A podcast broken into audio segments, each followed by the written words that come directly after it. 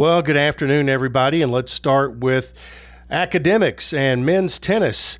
Standout Francisco Rocha has been named to the Academic All District at Large team, as announced by the College Sports Information Directors of America.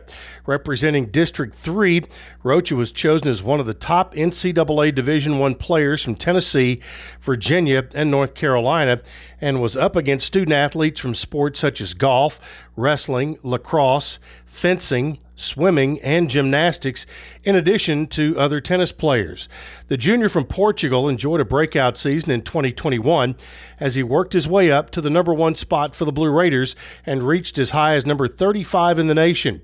In the spring, he went 13 and 6 for MTSU, helping the Blue Raiders to their second straight Conference USA championship while also clinching a spot in the NCAA singles championships. Off the court, Rocha is just as impressive as he has a 4.0 GPA studying economics and business administration.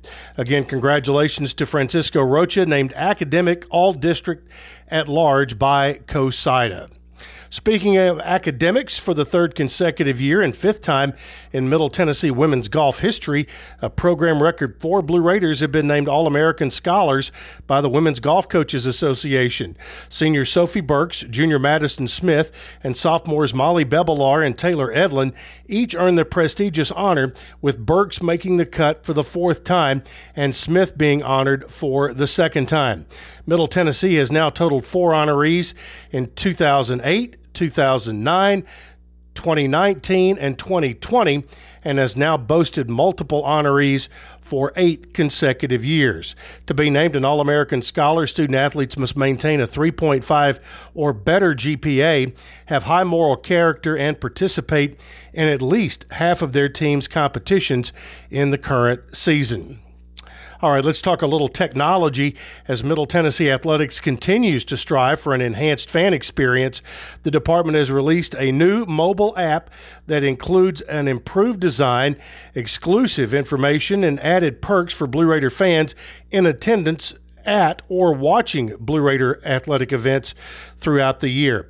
Blue Raider Connect is the name of the new app, and it allows fans to purchase their seats for all ticketed events, which includes football, men's and women's basketball, and baseball, while also receiving discounts coupons, and other unique offers from Blue Raider athletic sponsors. The new and improved app will also serve as your mobile ticketing hub for all home events as Blue Raider Athletics moves completely to digital ticketing beginning immediately with the 21 22 athletic season.